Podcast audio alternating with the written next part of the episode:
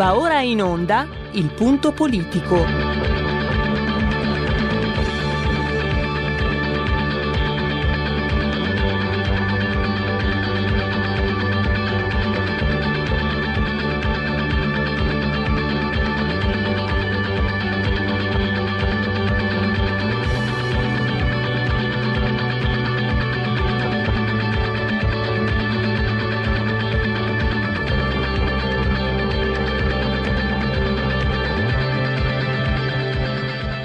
Ma se non state attenti, i media vi faranno odiare le persone oppresse e amare quelle che opprimono.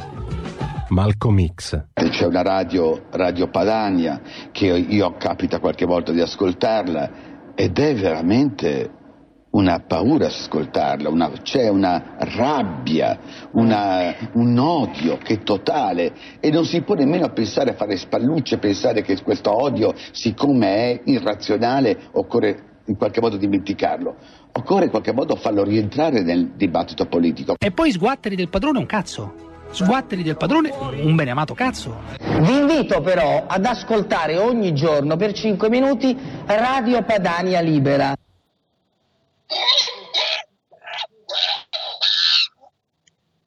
Parliamo di, di economia oggi, eh, prevalentemente il focus è eh, lì.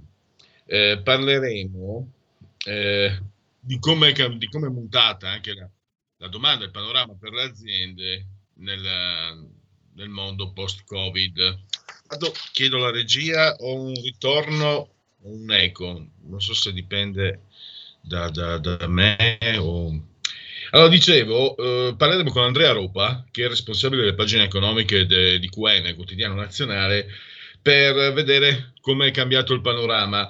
Allora, si è eh, diciamo acuito la differenza tra le aziende locomotive e le aziende eh, vagoni. Le locomotive sono quelle che puntano sull'innovazione, eh, le aziende vagoni sulla subfornitura. E per quanto riguarda diciamo, le, la finanza agevolata, cioè quella che fa, ehm, che fa leva sui finanziamenti pubblici, c'è da registrare una diminuzione del 40% della domanda per ricerca e sviluppo, mentre è aumentata del 70% la richiesta di fondi per la digi- anche per la digitalizzazione e la richiesta di liquidità. La richiesta di liquidità, come faccio intuire, è, è la prima urgenza, anche in chiave occupazionale, perché, dice Europa, le aziende stesse non è che eh, ci guadagnino a mettere per strada ehm, i, i propri lavoratori, no? in linea di massima. Cioè non stiamo vivendo per carità nel paese di, della bella addormentata, ma un'azienda ha dei lavoratori, vuole farli produrre per guadagnarci. Quello dovrebbe essere il meccanismo. Ehm, è, è, è, cresciuta anche del 30% la domanda per l'efficienza energetica, domanda di fondi sempre, e l'11% eh, la, per la sicurezza. In questo studio, eh, questa analisi è da tenere presente anche in chiave di recovery fund, perché se quei soldi arrivano, noi qui spesso abbiamo avanzato del, dei dubbi, no? sembra pochi, maledetti e tardi, eh, ma se arrivano, perlomeno non, eh, facciamo gli ottimisti, non perdere l'occasione per impiegarli nel migliore dei modi, quindi ascoltare anche il mondo delle imprese leggere quello che è cambiato. Cosa è cambiato? Mm, P? Oggi parliamo di un tema con Rosario Cerra, che è il presidente del CED, Centro Economia Digitale, di un quadro mm, enorme. Stiamo parlando di aziende che eh, capitalizzano migliaia di miliardi di dollari. La Google ha il PIL dell'Olanda, Amazon ha il PIL della Spagna, eh, siamo da quelle parti lì. Però cosa succede? Succede che queste aziende per anni hanno navigato a fari spenti. Un, un amministratore, mm, eh, Martin Angioni, che è un ex country manager, eh, dice esplicitamente che Amazon si muove con eh, il modus operandi di un animale notturno. Per anni hanno, hanno agito uh, a fari spenti, quindi sono sfuggiti un po' a quelle che sono le regole e adesso hanno un potere tale di lobbying anche che sono inattaccabili. No? Guardate la fatica per far pagare loro le tasse. Eh, ci, vuole, ci, vuole, del bello, del buono, bisogna mettersi d'accordo con loro, perché sono cresciuti a dismisura anche proprio perché non sono stati assoggettati alle regole di qualsiasi altra azienda. Bezos sarà l'eroe della sinistra, Facebook saranno gli eroi della sinistra, ma rovine, stanno rovinando veramente le finanze eh, mondiali, stanno impoverendo le tasche dei cittadini, perché eh, i primi a, a, rimetterci per... La, la mancata, il mancato versamento fiscale di questi colossi eh, sono gli stati che quindi hanno meno soldi per il welfare. Il welfare siamo noi praticamente. Questa è una semplificazione, chiedo scusa per chi se ne intende di economia per questa eh, semplificazione brutale.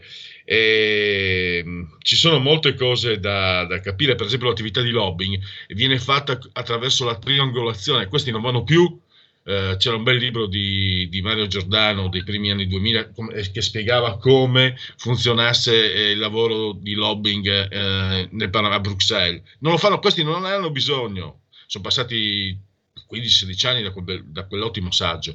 Eh, questi fanno, lavorano di triangolazione, cioè convincono gli altri che loro sono i più bravi e quindi gli altri, eh, anche involontariamente, li appoggiano li sostengono. Ne parleremo appunto con Rosario Cera perché, eh, guarda caso, questi signori hanno scelto l'Italia come paese pilota, l'Italia e, e, alcuni paesi africani, e mi fermo lì. Eh, con uh, Francesco Borgonovo invece andiamo a riprendere be- quel bellissimo, bellissimo non è la parola giusta, quel, il, era una lezione universitaria di grandissimo valore, il discorso di Ratisbona di Papa Benedetto XVI. Eh, pers- personalmente, per quello che va, scusate, uno mette sempre il proprio, però di, sinceramente ho un esercizio di lettura alle spalle, normale, niente di che, ma anche per lavoro necessariamente o esercizio di lettura. Rimasi davvero colpito profondamente. Io sapete che proprio per i papi, per i preti, per, per uh, le religioni, la fede è un altro discorso, non ho, non ho simpatia. E pensai, qui abbiamo una figura intellettuale di prima portata.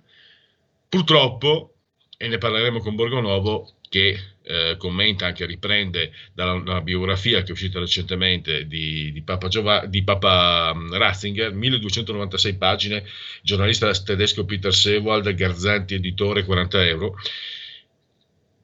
Quella ehm, lezione universitaria, sto per dire enciclica, che spiegava come fede e ragione si intersichino, eh, la fede senza ragione è contraria a Dio, la ragione senza fede si priva della propria dignità. Quindi altissimo contenuto, secondo me anche un'occasione fantastica di riflessione. Cosa successe? Successe che venne ripreso una frase, venne all'inizio addirittura si disse è una, un, un, discorso uh, conciliante con l'Islam. Cosa accadde? Accadde che venne ripresa da, da, questa lezione la, una frase di Emanuele eh, il paleologo, imperatore bizantino, che si confrontava con un persiano e il paleologo spiegava che eh, era, eh, criticava Maometto per l'uso della spada per imporre la fede. Quella frase venne attribuita in qualche modo a Papa Ratzinger, si scatenò l'inferno e eh, venne messo in croce. Quindi, eh, e pensate, era il 2006, appena cinque anni dopo le Torri Gemelle. Mi fermo qui. E io direi che saluto e ringrazio eh, Roberto Colombo, assiso sull'autorità eh, di comando e regia tecnica, e direi che possiamo anche partire con eh, qui Parlamento e chiamare la prima ospite di questa trasmissione perché abbiamo un tema davvero molto delicato e importante che riguarda la nostra salute, perché non l'ho detto in scaletta, lo dico adesso, parleremo delle terapie, degli esperimenti per le terapie contro il Covid.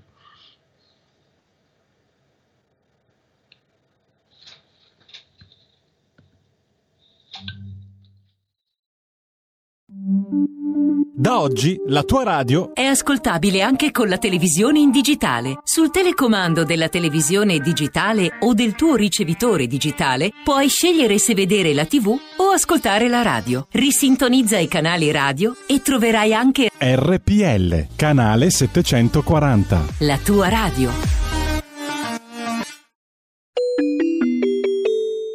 Qui Parlamento.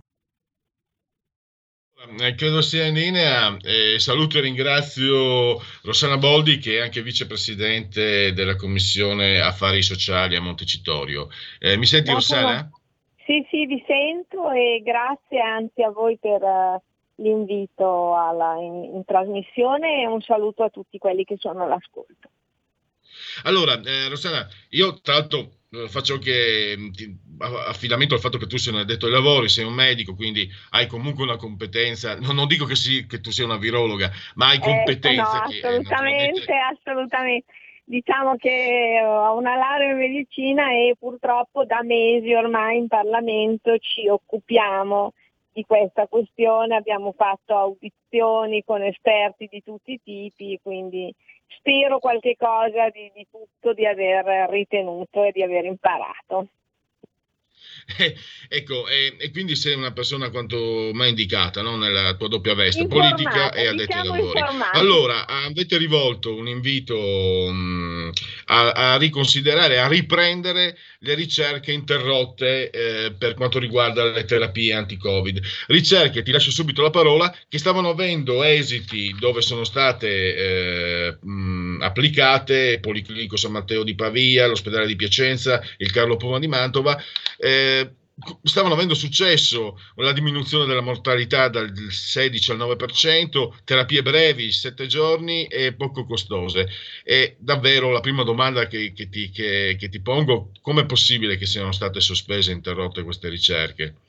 Allora, è possibile che siano state sospese. Intanto eh, abbiamo fatto questa interrogazione insieme a, ad altre colleghe mm, che verrà depositata o forse è già stata depositata questa mattina perché eh, in effetti i riscontri diciamo, pratici che ci si sono avuti eh, nei mesi di marzo e aprile da, da, da strutture eh, sanitarie, quindi ospedali, ma soprattutto anche eh, da ehm, gruppi di medici di base che ave- applicavano questi protocolli, sono stati dei riscontri molto, molto positivi.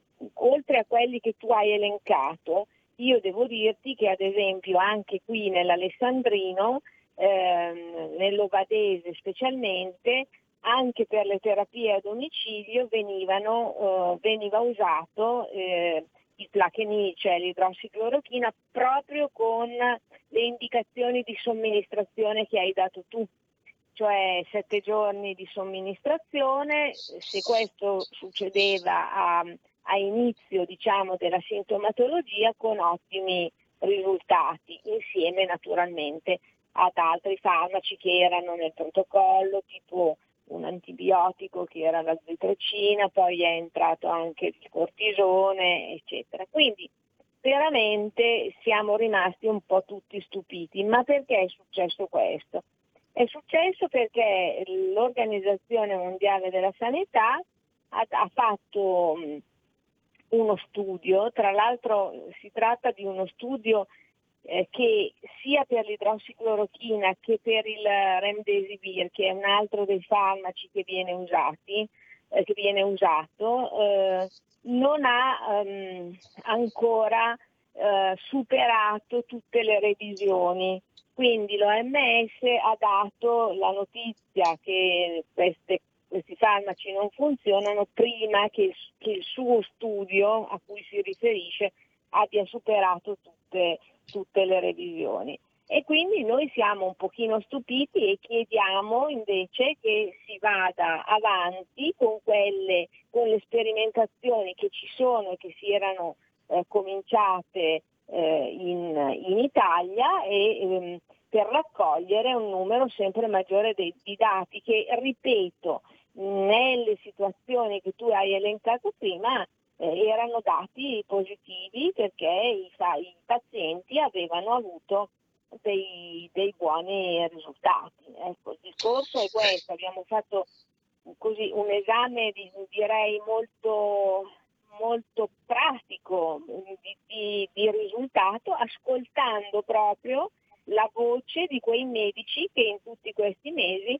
eh, e specialmente nei mesi terribili di marzo-aprile avevano, avevano usato eh, questi protocolli. Eh, anche perché ricordo, eh, dottoressa Boldi, ricordo che l'idrossoclorochina, correggimi se sbaglio, eh, qualche mese fa mh, aveva avuto, diciamo, buona stampa negli Stati Uniti. Veniva, eh, si diceva che negli Stati Uniti che stesse promettendo solo, bene. tra l'altro, oltre all'idrossoclorochina c'è anche eh, un'altra terapia, quel che tu citi, quella del plasma iperimmune. Eh, quindi è, è doppia no? un po' questa, questa, sorpresa. E volevo chiederti appunto mh, anche che spazi ci sono per, per, non perdere ulteriore tempo, se c'è la possibilità, se ci sono margini di manovra per chi deve portare avanti e poi applicare eh, questa terapia e i suoi risultati. Ma io credo che ci siano ancora margini di manovra assolutamente. E hai fatto bene a citare anche eh, il problema del plasma iperimmune. Plasma iperimmune che ehm, è, stato, è, stato, usato nel periodo di maggiore eh, acuzie della pandemia su pazienti eh, che erano veramente molto gravi e che non, avevano, non stavano rispondendo a nient'altro con ottimi risultati. Dopodiché erano stati eh, creati, era stato, era stato, avviato uno studio importante che era lo, eh, lo studio Tsunami eh, che faceva capo mi pare a Pisa eccetera eccetera, leggo l'altro giorno eh, e, e, eh, al quale collaborava naturalmente anche Pavia, Mantova, cioè tutti quei centri dove si usava, ehm, fa, usava il plasma iperimmune e leggo l'altro giorno che invece eh, del, dello studio diciamo se ne sta un po' perdendo, perdendo le tracce. E questo non mi pare una, non mi pare una buona notizia eh, perché insomma non vedo perché lasci, trascurare eh, una possibilità che al momento ha dato dei risultati, dei risultati buoni e che può servire in attesa che arrivi altro. Eh, fino a che non eh. arriva qualcos'altro cerchiamo di usare al meglio quello che abbiamo, perché è un discorso di puro, di puro buonsenso. Adesso tutti parlano del vaccino, io mi auguro, io sono personalmente lo sai, forse ne abbiamo già parlato altre volte, eh, sono una persona che crede nei vaccini, ma sono anche una persona che sentendo almeno quello che dicono anche i ricercatori delle case farmaceutiche, pensa che obiettivamente eh, il vaccino se arriva arriverà a, beh, verso la primavera avanzata e eh, comunque per quello che prima sarà giustamente riservato alle categorie più a rischio e poi a, a determinate categorie protette, eccetera, la disponibilità reale per tutti, secondo me, sarà dopo l'inizio dell'estate. Un altro, Beh, posso fare una... una? Allora, eh, no, no. faccio una domanda. Mi senti Rossana? Ti sento. Sì, scusi se ti ho interrotto. Tanto ci sarebbe da registrare anche che anche in Italia l'AIFA ha sospeso queste terapie. Però voglio farti una domanda eh, che è un po' diciamo sul, sull'ordine polemico, eh, tu sei rigorosa, però mi interessa la tua opinione. Eh, anni fa io ho visto eh, un documentario della BBC nel quale BBC, dicasi BBC, nel quale si spiegava come la lobby del farmaco eh, statunitense comportò anche in Europa eh, l'innalzamento della soglia del colesterolo per poi poterci somministrare i loro farmaci. E allora, insomma, la conclusione è anche abbastanza scontata, senza voler essere complottisti, perché i complottisti sono quelli che, che fanno ancora più danni nel caso avessero ragione. Però sicuramente eh, gli interessi in gioco, le case farmaceutiche abbiamo visto che eh, giostano interessi in gioco eh, incredibili. Allora, guarda, e, io ti dico eh. qual è la mia, la mia opinione. Eh, io non metto in dubbio che quando parliamo di case farmaceutiche sicuramente eh, guardano anche a quella che sarà eh, la redditività del, dei farmaci che producono, però eh, sono tra quelle persone che si ostinano a credere che eh, la maggior, per la maggior parte delle volte, anzi io vorrei credere sempre, eh, si, eh, si, possa mh, guardare a, con trasparenza alla loro azione e al loro modo eh, di lavorare. E diciamo che eh, forse anni fa era, era più difficile ehm, andare a vedere come lavorano, come, come viene sviluppato un farmaco, eccetera. Oggi io credo che ci siano molte più possibilità eh, di controllo e, e che comunque eh, rappresentano un pezzo della nostra possibilità di cura. E quindi non vanno demonizzate in nessun modo, eh, ma eh, trattate con, trattate con assoluta diciamo un interscambio leale e veritiero di quello che sta succedendo. Sono per forza di cose una controparte dei sistemi sanitari, anzi una parte importante dei sistemi sanitari. Non sono il nemico, ecco, è questo che voglio dire. Benissimo, anche perché probabilmente non ci conviene in questo momento eh, trattarle da nemico, cioè, non è conveniente per la nostra abbiamo parte. Assolutamente, abbiamo bisogno di qualcuno che ricerchi e che produca farmaci. Dobbiamo farglielo fare nel modo più trasparente possibile, ma abbiamo, ne abbiamo assolutamente, assolutamente bisogno.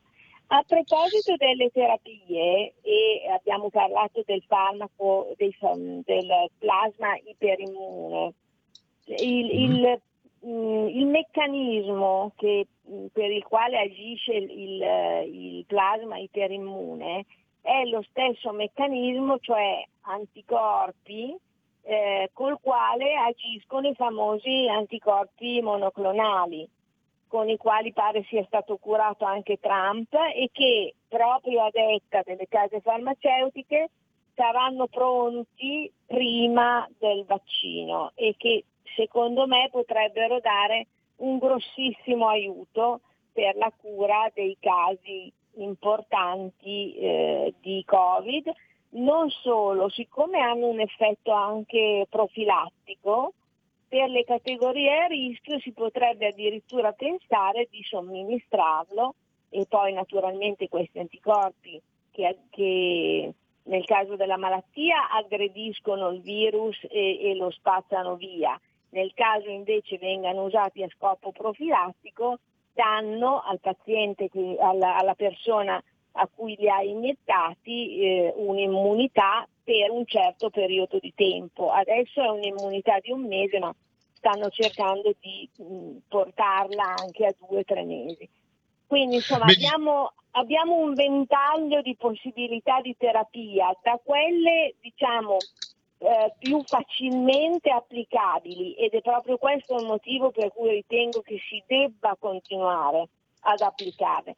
Mi dicevi dell'AIFA, eh, ti posso dire però che esistono dei centri ospedalieri che avevano ottenuto il permesso di fare le sperimentazioni con Tachenil che mi pare possano eh, continuare a farle. Eh, Benissimo. Perché eh, sono sperimentazioni devo chiudere... con l'università. Allora, purtroppo sono, devo chiudere, comunque ci hai dato una notizia che, che, ci, che, ci, induce ottimismo. Io ringrazio ancora, purtroppo abbiamo terminato il tempo, Rossana Boldi, no, vicepresidente della Commissione di, Affari Sociali. Di è stata abbastanza chiara, insomma. No, sei stata chiarissima, anzi, uh, bisognerà, bisognerà, sentirci ancora più, più, spesso. Ti ringrazio molto davvero. Volentieri, molto volentieri. Presto. Buon pomeriggio a tutti e buon lavoro a te. Grazie. Qui Parlamento.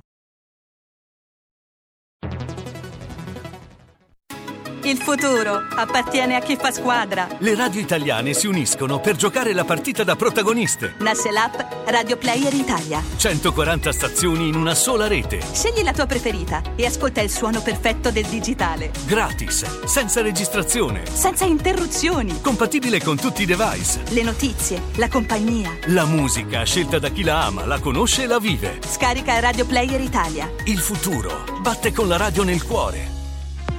Anche RPL è disponibile su Radio Player Italia.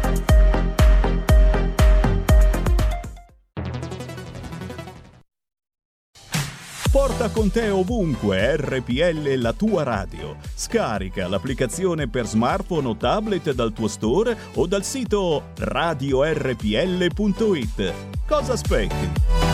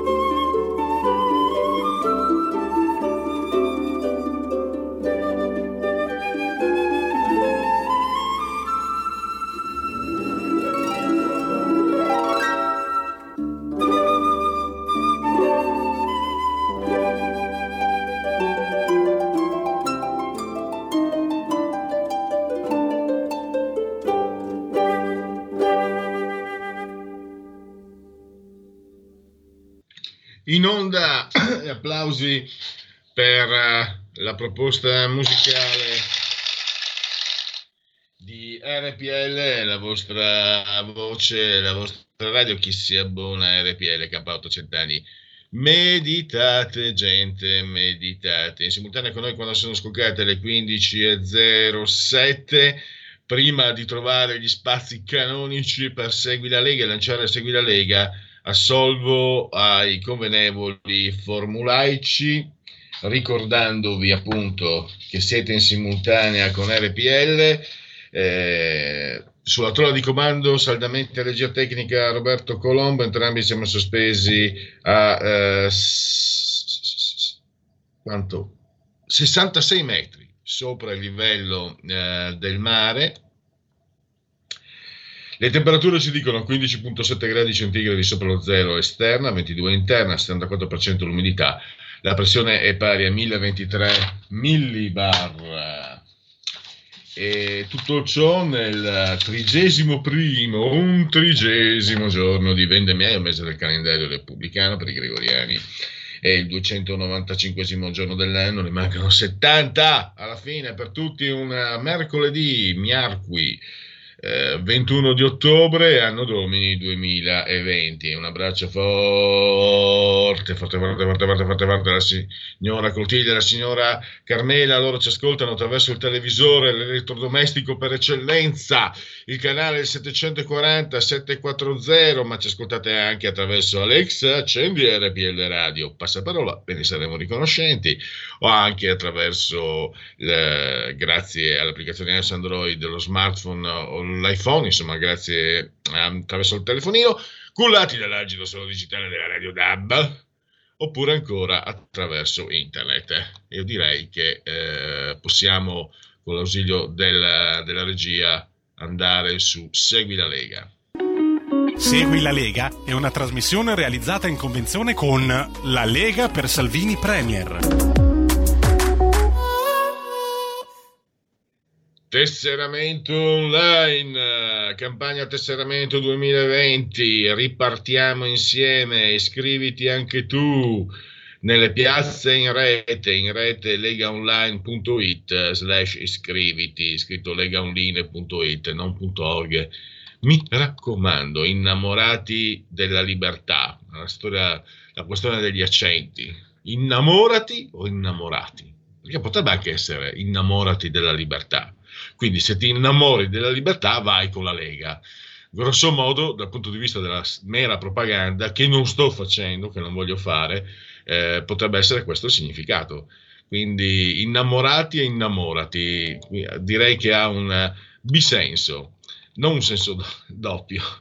Allora, andiamo a vedere come duopo gli appuntamenti adesso, mm, ricordandovi sempre che potete iscrivervi con estrema facilità, vi munite del codice fiscale che vi viene chiesto, i dati, poi pagate anche col PayPal senza essere iscritti al PayPal, sono 10 euro, vi verrà recapitata per via postale eh, la tessera Lega Salvini Premier. E adesso, oh, il mio presidente Massimiliano, no, io dire la verità sono residente in Lombardia, comunque diciamo che c'è ancora qualcosa là, Massimiliano Federiga, presidente della regione Friuli e Venezia uh, Giulia.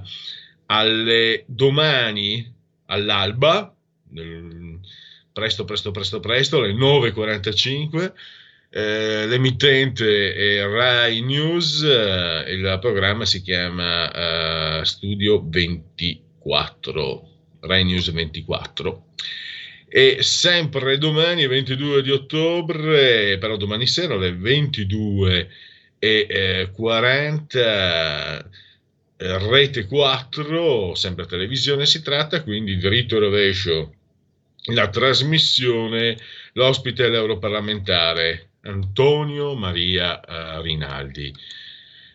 E mi sembra di eh, vedere, sì, per il momento credo... Eh, No, ci sono ancora, ce ne sono altri. Attenzione che eh, domani mattina Edoardo Rixi alle 9.40. Eh, la 7 eh, l'emittente Coffee Break il, uh, la, il titolo della trasmissione vediamo un po' vai all'elenco completo non ci sono ulteriori aggiornamenti, quindi possiamo chiudere eh, il Segui la Lega e poi d'infilata con il primo ospite Andrea Ropa e parliamo del panorama eh, economico post-Covid per le aziende. Segui la Lega è una trasmissione realizzata in convenzione con La Lega per Salvini Premier.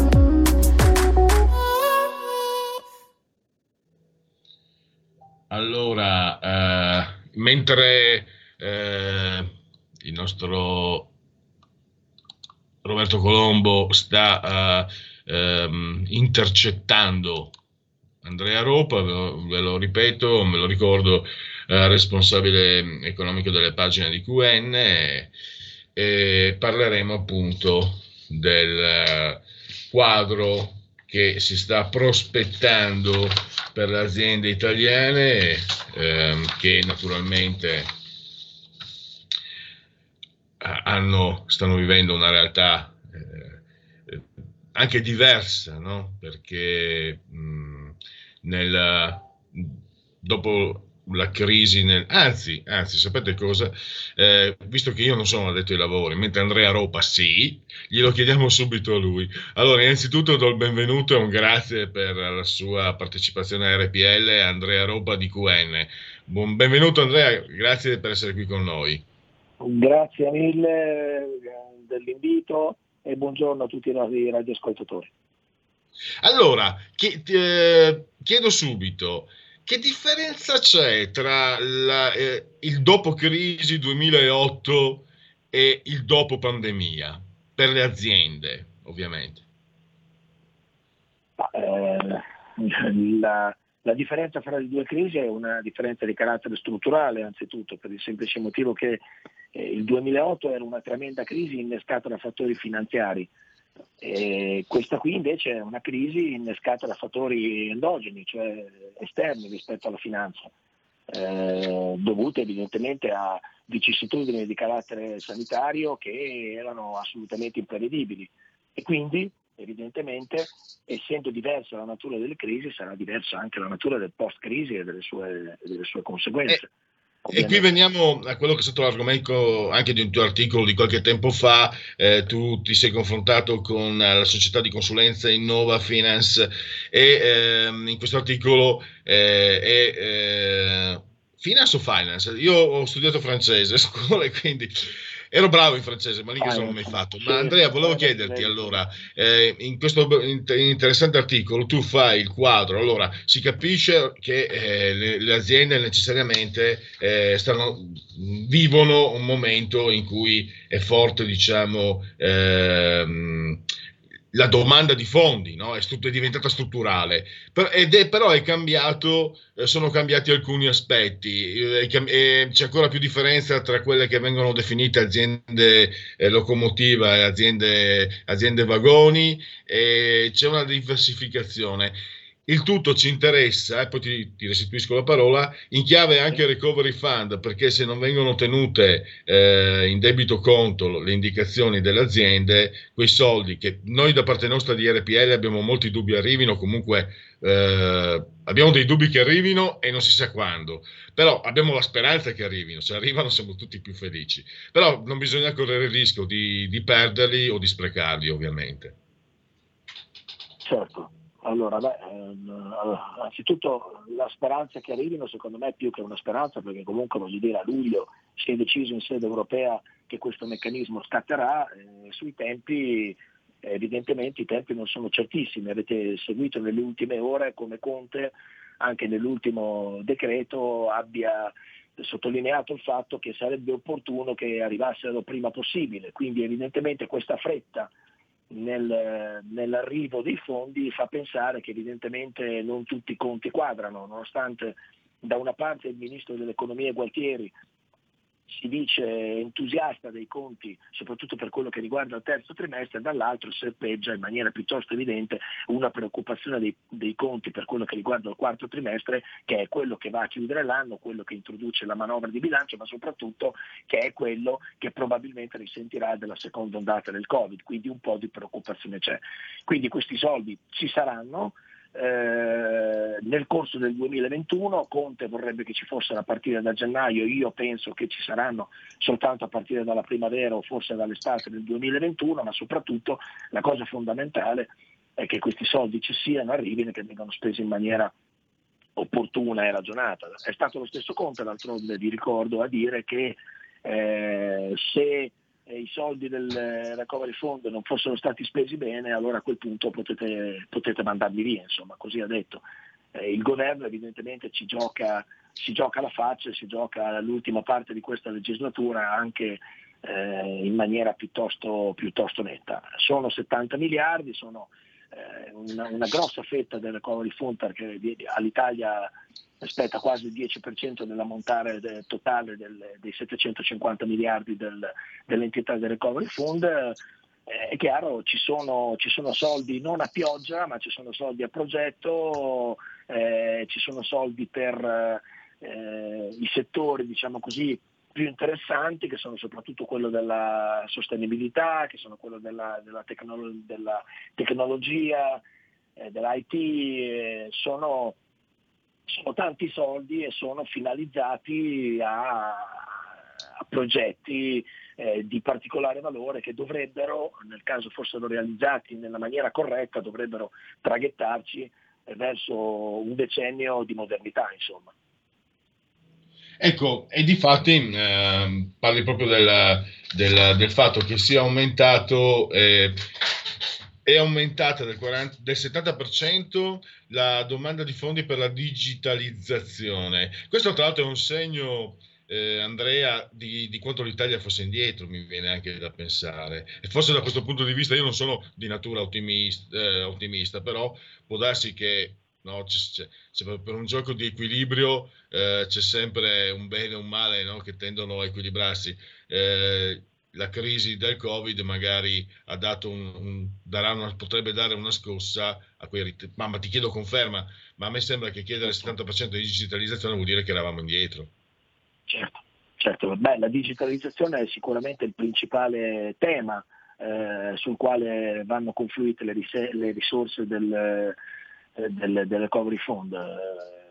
Ci si aspetta un aumento notevole della digitalizzazione perché evidentemente eravamo già indietro e ci siamo scoperti, ci siamo scoperti ancora più indietro di quanto non lo fossimo a causa del Covid, quando da, da un giorno all'altro abbiamo dovuto eh, radicalmente cambiare tutte le nostre attività a partire dalla scuola eh, per andare allo smart working eh, e, e, a una serie di altre attività, da un giorno all'altro il Covid ci ha costretto ad accelerare e ad implementare un processo che stava andando avanti da, eh, da, decenni in maniera molto troppo lenta per quello che riguarda il nostro paese. Quindi abbiamo accumulato un gap notevole nei confronti degli altri paesi, soprattutto quelli del nord Europa, che eh, come sempre all'italiano dobbiamo andare a, a, recuperare in tempi estremamente ristretti. Ecco, come sempre, come spesso capita al nostro paese, ci servono gli eventi o le catastrofi o comunque i grandi eventi, eh, quelli importanti per, eh, per, metterci, appunto, per, per, metterci in regola. Insomma.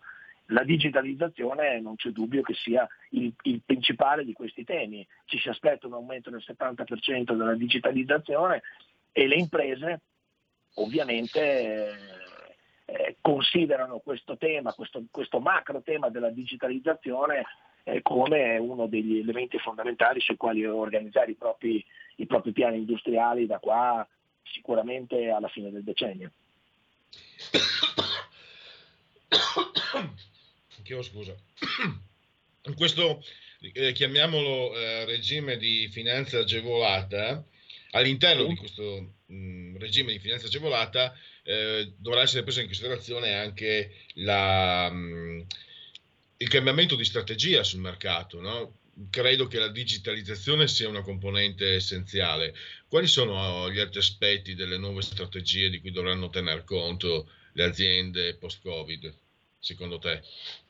Ma prima di tutto, prima di tutto l'internazionalizzazione, quello è assolutamente eh, il, eh, l'altro, grande, l'altro, grande, tema, l'internalizzazione, cioè la capacità di saper eh, entrare nei mercati internazionali, di saperci stare eh, condividendone le regole, conoscendone le regole, condividendole e rafforzando in qualche modo la propria presenza sui mercati internazionali. Oggi va da sé che eh, le sorti eh, delle imprese, anche quelle medio-piccole, si giocano sui mercati internazionali. Quindi la digitalizzazione è sicuramente un tema straordinario, ma l'internazionalizzazione lo è eh, altrettanto, cioè la capacità di poter entrare nei, nei mercati stranieri, soprattutto quelli, soprattutto quelli, più performanti, quelli che crescono maggiormente, e, e di saperci stare, di sapere eh, andare a vendere là i nostri prodotti, di sapere proporre i nostri brand e, e, le, nostre, e le, nostre, competenze e andarle a, a piazzare laddove appunto ce n'è la necessità in qualche modo. Quindi l'internazionalizzazione sicuramente sì.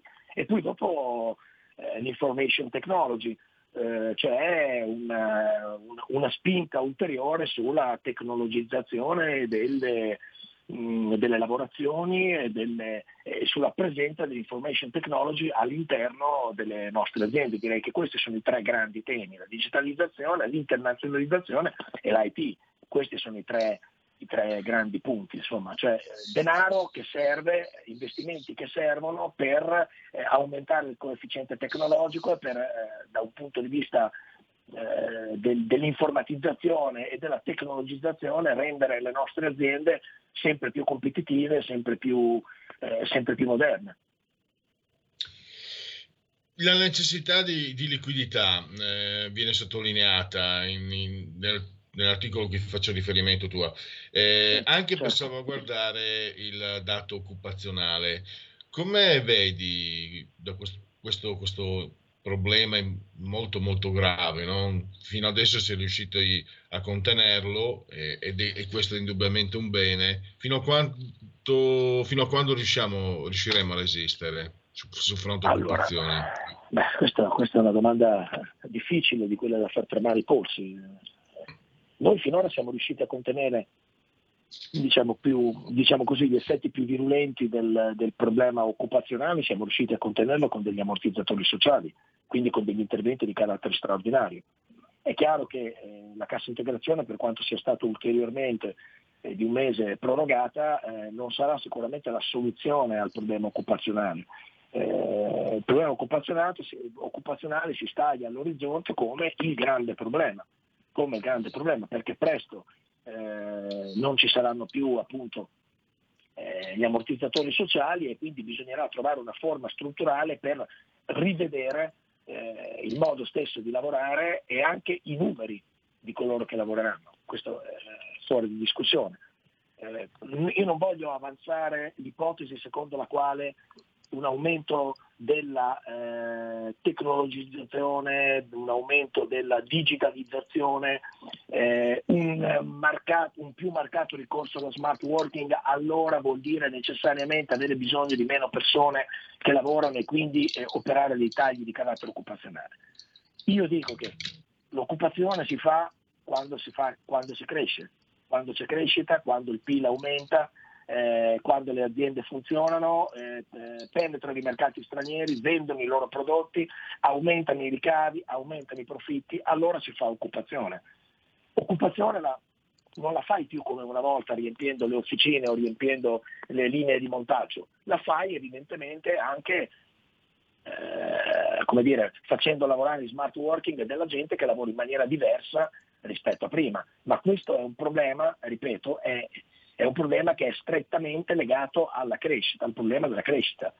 Per poter fare occupazione bisogna fare del PIL, bisogna fare del PIL e questo è un paese che eh, il PIL, come sappiamo, fa fatica a farlo. Eh, 0, per molti anni e adesso con la mazzata del Covid, eh, del COVID vedremo. Insomma. C'è stato come dicevo prima, eh, un forte recupero del, del, del, prodotto interno lordo nel terzo trimestre e per il quarto, per il quarto vedremo. Insomma, ma mi sembra che ci sia più di una preoccupazione che leggo non solo eh, da parte del Presidente del Consiglio, ma che leggo soprattutto da parte dei vertici di Confindustria. Avete visto che negli ultimi giorni vi pare che gli interventi di Bonomi, Presidente di Confindustria, siano piuttosto piuttosto allarmati sotto questo punto di vista. Eh, per il momento allora eh, direi che con eh, Andrea, Andrea Ropa di, di, QN possiamo, possiamo, concludere, sei stato molto esaustivo e molto chiaro davvero. io ti ringrazio e a risentirci a presto. Ci mancherebbe, grazie, un saluto a tutti i radioascoltatori e buona giornata. Allora, due minuti prima di, di, dell'intervallo, allora, apriamo anche le linee nel caso voleste, vogliate intervenire. Eh, poi, allora, eh, preparatevi che, che nell'intervallo facciamo un esercizio di memoria con l'ausilio di Roberto Colombo. Coprifuoco dalle 23 alle 5, allarme di sala per Milano. Firmate le nuove misure, consentiti solo gli spostamenti motivati da comprovate esigenze lavorative o situazioni di necessità o d'urgenza per motivi di salute. In ogni caso, consentito il rientro presso il proprio domicilio. Si lavora a regole comuni per le strette delle regioni, l'OMS, un prototipo del vaccino, sarà convalidato entro l'anno. Ma io non riesco a capire una cosa, essere io evidentemente, no, ma in questo sono molto ottuso in queste cose, devo essere sincero, non solo in questo, questo. cioè quando si dice mh, spostamenti motivati da comprovata esigenza lavorativa o situazioni di necessità o di urgenza, questo vale per il coprifuoco dalle 23 alle 5 o vale durante eh, diciamo, la, il periodo di non coprifuoco dalle 5 alle 23?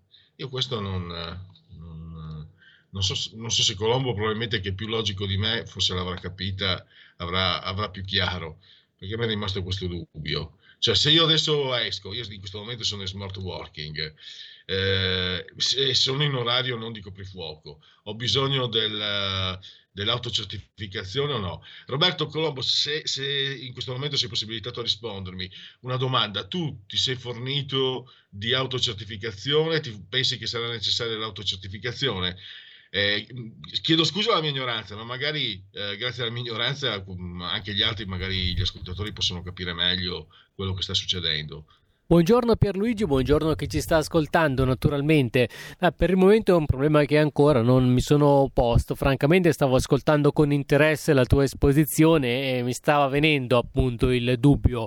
E naturalmente poi confido nella serietà dell'azienda che quindi se ci sarà da fare qualche documento ci verrà dato. Però per il momento insomma siamo ancora tutti un po' in fase attendista. Sono tutti dubbi questi che abbiamo purtroppo anche perché la tendenza del ministro degli interni è quello di bastonare i cittadini, è proprio una tendenza di stampo fascista, io intendo per stampo fascista chi sta dalla parte del più forte. Per esempio Michela Murgia, che nonostante non sappia scrivere è sempre un gran bell'uomo, quando fa il fascistometro è fascista perché fare il fascistometro oggi vuol dire stare dalla parte del più forte e che per me, io l'ho sempre vista così, se stai dalla parte del più forte, perché uno dice non c'è bisogno, è più forte perché vai a dargli una mano, se, se proprio... Eh, è una cosa che non, che che non, che non sta, che non, è, è, brutta da vedersi. Per me sono quelli lì fascisti, in linea di massima. E, e, vedo che la Lamorgese da questo punto di vista è, è fascista quanto, quanto, basta, ma siccome sta in un governo di sinistra va benissimo a loro. Pausa. Stai ascoltando RPL. La tua voce libera, senza filtri né censura. La tua radio. Wow, vai veloce tu. Chi ha parlato? Sono la Digital Radio. Ah, proprio te cercavo. Senti, eh, non capisco assolutamente niente di questa cosa del DAB. Analogico che non sei altro. Il DAB è il sistema digitale per ascoltare la radio con il suono perfetto. Capito? Finalmente tutte le radio in vendita hanno il sistema DAB Plus per l'ascolto digitale, in auto e in casa. Ascolta le tue radio preferite con la Digital Radio, quella del suono perfetto. Dibidi dobidi DAB. Anche RPL, la tua radio, è in Digital Radio. Porta con te ovunque RPL la tua radio. Scarica l'applicazione per smartphone o tablet dal tuo store o dal sito radiorpl.it. Cosa aspetti?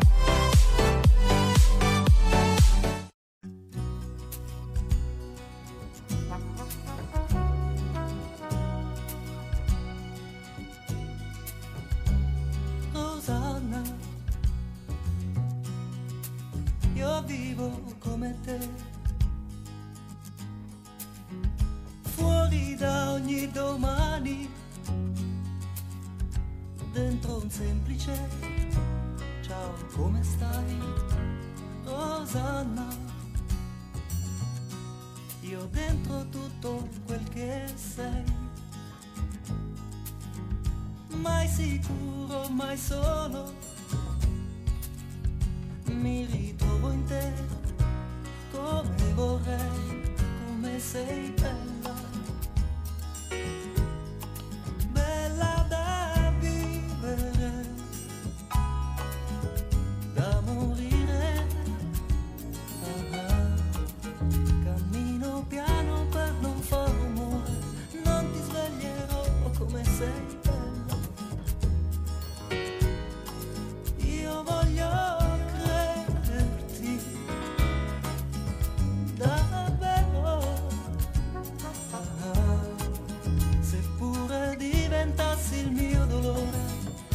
io non ti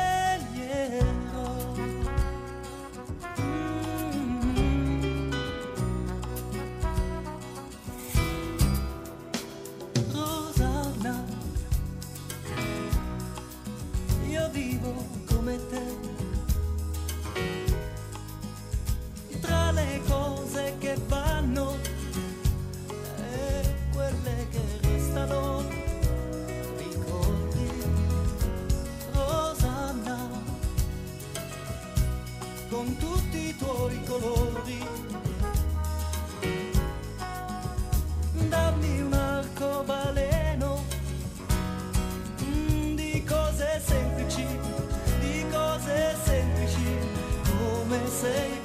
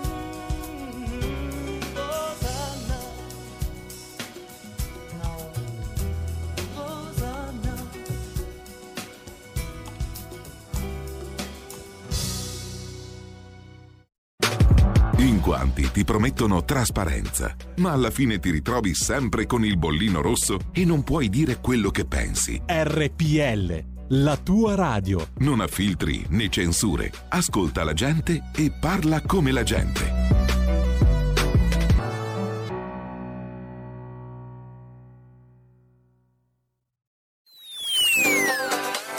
Cosa aspetti? Sostieni la nostra radio. Abbonati andando sul sito radiorpl.it. Clicca abbonati e segui le istruzioni. Facile, no?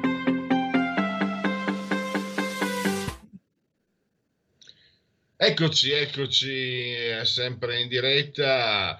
Tra due minuti e trenta eh, accederemo al prossimo ospite, Rosario Cerra, presidente del CED.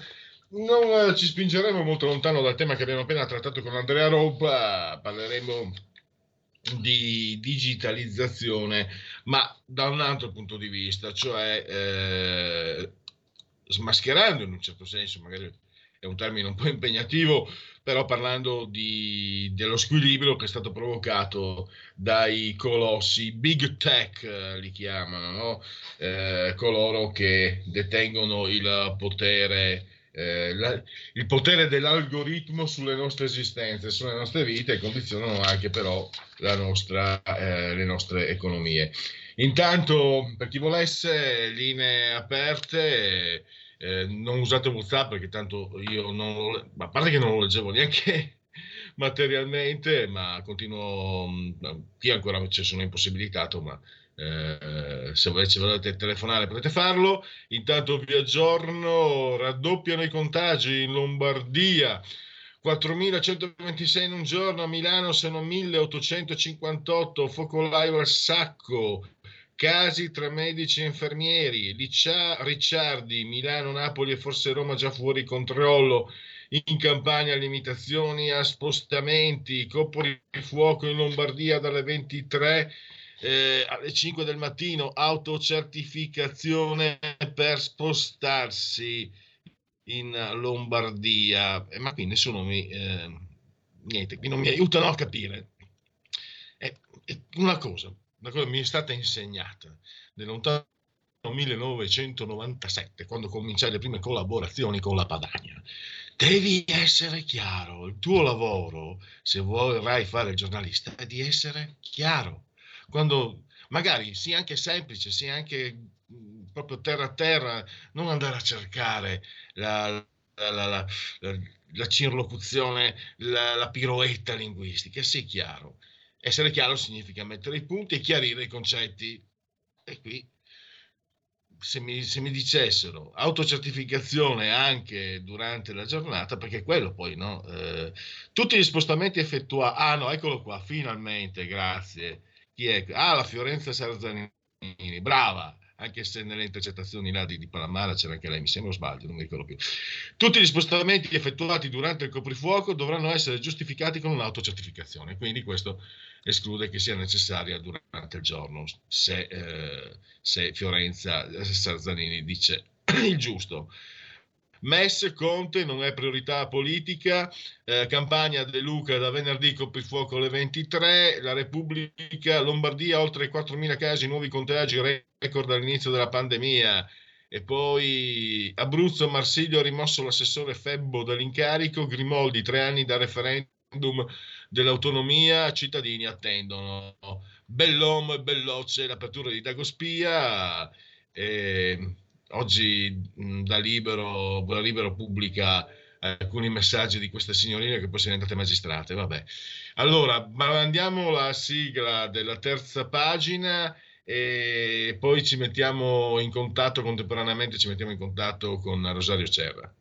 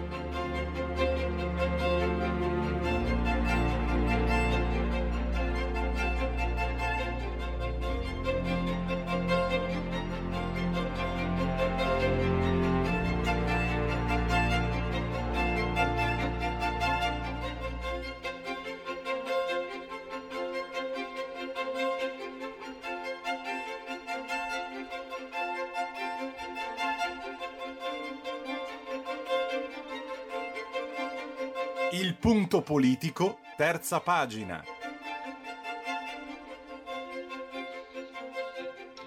E allora saluto e ringrazio il presidente del CED, Centro Economia Digitale dell'Università La Sapienza di Roma, eh, Rosario Cerra. Benvenuto presidente, grazie per essere qui con salve, noi. Salve, salve, buongiorno. Allora, parliamo dei giganti del big tech, i dominatori della tecnologia. Per intendersi, parliamo di Amazon, Google, scusa, Google, cioè di come ehm, questi, questi eh, fenomeni che sono entrati nella nostra vita quotidiana abbiano agito molto a fari spenti. No? C'è anche una, un manager che eh, paragona il modus operandi di Amazon a quello di un animale notturno, quindi di un predatore. E infatti eh, ci siamo trovati improvvisamente eh, quasi in balia, forse esagero, di Amazon, Google, Facebook, eccetera, eccetera. E l'Italia, eh, e qui entra in gioco davvero anche no? il, il centro economia digitale di cui lei è presidente, l'Italia si è scoperta in ritardo e non a caso forse è stata anche usata come ventre molle per, per l'Europa per, per muoversi in, certe direzioni. Questa un po' è la mia introduzione, mm, diciamo, mm, le do la parola per spiegare eh, cosa sta succedendo, cosa potrebbe succedere, eh, cosa, eh, di cosa dobbiamo preoccuparci. Sì, beh, in, come dire, la, la, l'inizio di queste, delle attività di queste grandi realtà che sono quelle che ha citato lei, Apple, Amazon, Facebook e Google, tanto per, per capirci, in realtà è molto più recente di quanto le persone si immaginino. Cioè, soltanto dieci anni fa queste società non erano ai vertici mondiali del valore, eh, oggi sono le prime quattro per capitalizzazione mondiale. Per capirci, eh, per dare dei dati molto precisi, Google eh, ha oltrepassato eh, mille miliardi di capitalizzazione, che è il PIL che fa in un anno l'Olanda. Amazon vale più di 1500 miliardi, che è il PIL che fa in, una, in un anno la Spagna. Apple fa 2000 miliardi, che è il nostro di PIL. E quindi stiamo parlando di realtà che hanno un volume d'affari pari a quello di una grande nazione avanzata dell'Occidente. Eh, come è potuto succedere? Sostanzialmente per due ordini di ragione, perché eh, lo sviluppo della tecnologia ha consentito una rapida diffusione dei, dei loro meccanismi di business e perché dall'altra parte il sistema regolatorio è stato assente, è stato assente per due ordini di motivi. Il primo, tra virgolette, nobile, nel senso che si voleva far sviluppare il mercato del digitale, il secondo un po' meno nobile, legato al fatto che non vi erano le competenze per capire cosa stava succedendo e quindi diciamo che oggi ci ritroviamo con dei campioni straordinari che fatturano quanto un intero paese e che di fatto è difficile per, qual- per certi versi controllare. Allora tutta l'attività eh, che negli anni precedenti non è stata fatta in un qualche modo cerca di essere realizzata con molta, con molta cautela, devo dire, forse fin troppa in questo periodo, però evidentemente queste società reagiscono, basta pensare che eh, l'anno scorso sia Google che Facebook eh, hanno, hanno, investito rispettivamente 21,7 e 16,7 milioni di dollari in attività di lobbying, che non è più la lobbying, eh, cioè quella che ci si immagina vecchia, per cui si, ci si avvicina a un deputato e si cerca di fare in modo che in qualche modo indirizzi le leggi a nostro favore. È un po' più raffinata e coinvolge la cultura generale, è una triangolazione, cioè queste, queste società puntano molto su un consenso generale e su un humus culturale che porta comunque la politica a stare molto attenta nel momento in cui si vanno a intaccare eh, Facebook eh, e Google e questi, e questi soggetti. Quindi diciamo, noi ci siamo trovati in questa situazione la, e l'Italia punto di vista, come purtroppo... È questo che mi ha colpito. Cioè, eh, io ho ricordato agli ascoltatori un vecchio libro di Giordano, Europa sulla corruzione in Europa, lavoro di lobbying, eccetera. Qui siamo a livelli sofisticati molto alti. Eh, portano queste aziende a una capacità di, di trovare sostenitori, per usare un vecchio termine, a gratis e convinti. Come si è arrivati a questo? Sembra quasi eh, ingegneria psicanalitica, non lo so. Eh, una volta c'erano i messaggi subliminali, ma questo non c'entra di sicuro. Mi sembra che ci siano studi molto più eh, solidi al riguardo. E mi ha incuriosito, colpito e anche preoccupato perché, eh, Presidente Cera, chiedo a lei, si rischia veramente di, di non sfuggire a questi tentacoli. Ma qui in realtà stiamo parlando del vertice mondiale dell'economia, quindi non stiamo parlando di soggetti eh, scarsamente capaci, stiamo parlando del massimo del massimo che possiamo trovare nelle dinamiche economiche ed è di tutta evidenza che eh, questi soggetti si sanno muovere. Il problema non è tanto la capacità di questi soggetti di muoversi che deve essere data per scontata, è eh, la controparte, se vogliamo chiamare un po' così, anche se controparte non è il termine giusto, comunque è il, il lato pubblico che dovrebbe essere un pochino più, eh, più a coscienza di tutto quello che sta succedendo. Le do un dato molto, molto puntuale anche qui. In Amazon, per esempio, è una realtà che fa della propria efficienza uno dei mh, cavalli di battaglia delle proprie attività e bisogna sapere che l'efficienza di Amazon eh, porta ad avere eh, 15 dipendenti laddove un grande magazzino eh, ne utilizza 50 e laddove i piccoli tutti sommati ne utilizzano 80, quindi stiamo parlando di un rapporto di eh, lavoro tra 80 persone e 15 persone. È evidente che questo eh, abbassa anche molto i costi e quindi consente una competizione maggiore. Eh, da questo punto di vista prendere atto di queste cose vuol dire anche fare delle politiche a supporto del, del commercio diffuso o comunque dire, eh, che tenga conto del, del piano, sul piano fiscale di, queste, di, di, questo, di, questo, divario, cosa che fino ad oggi non è stata fatta. Ma questo è un deficit che ha tutto il mondo politico italiano, ma attenzione ce l'ha anche il mondo associativo ovvero cioè, l'insieme di tutte le piccole e medie imprese non è stato capace di eh, reagire a questo impeto e a questa nuova tecnologia, anzi più delle volte eh, ha cercato di trovare una, una interazione che era nella logica delle cose ma doveva essere fatta eh, tutelando i, i, piccoli. Allora noi ci troviamo in questa situazione in cui bene o male eh, adesso dobbiamo rincorrere un, una certa, un certo equilibrio tra eh, grande, grandissima distribuzione di e-commerce e piccoli ed è evidente che, che, che adesso bisogna correre.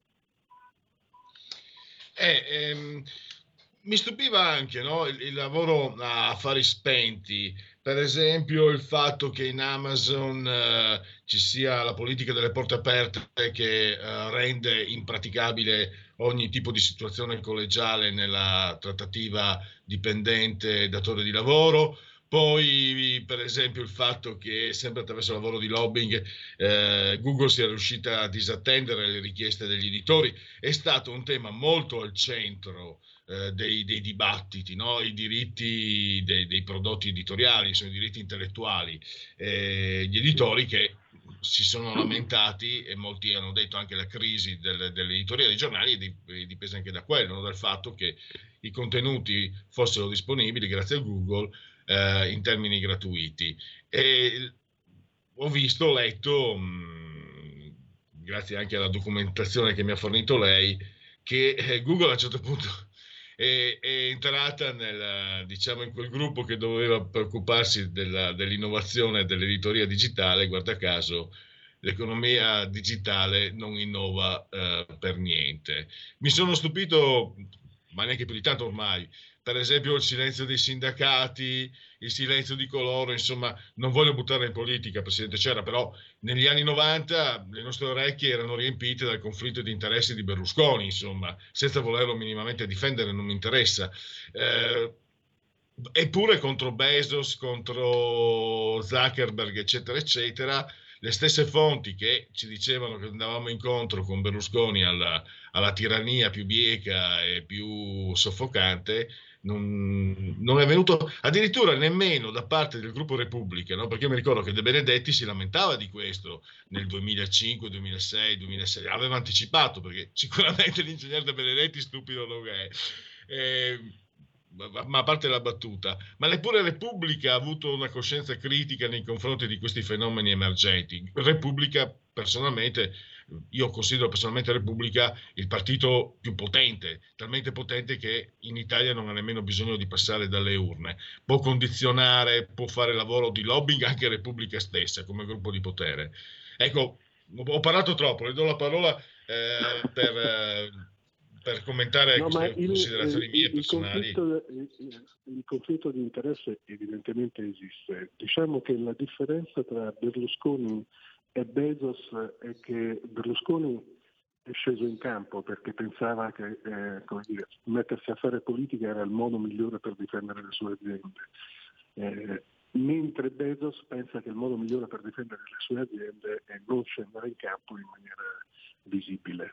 Eh, quindi c'è una differenza di approccio, ma l'idea della tutela dell'azienda è sostanzialmente la stessa. E, la ragione vera per cui mh, c'è questa problematica oggi di, di, di avere dei giganti così, così potenti è, è, legata al fatto che non c'è stata una tensione nel corso del tempo, ovvero cioè, la crescita di queste aziende è stata rapidissima rapidissima, loro sono aumentati nell'arco di pochi anni eh, in maniera incredibile e in questo aumento di capitalizzazione, di ritorni economici, di cannibalizzazione, di acquisti delle società eh, concorrenti e, che è stato rapidissimo, non c'è stata da parte della politica eh, o comunque dei sistemi regolatori una capacità di eh, reagire in un qualche modo.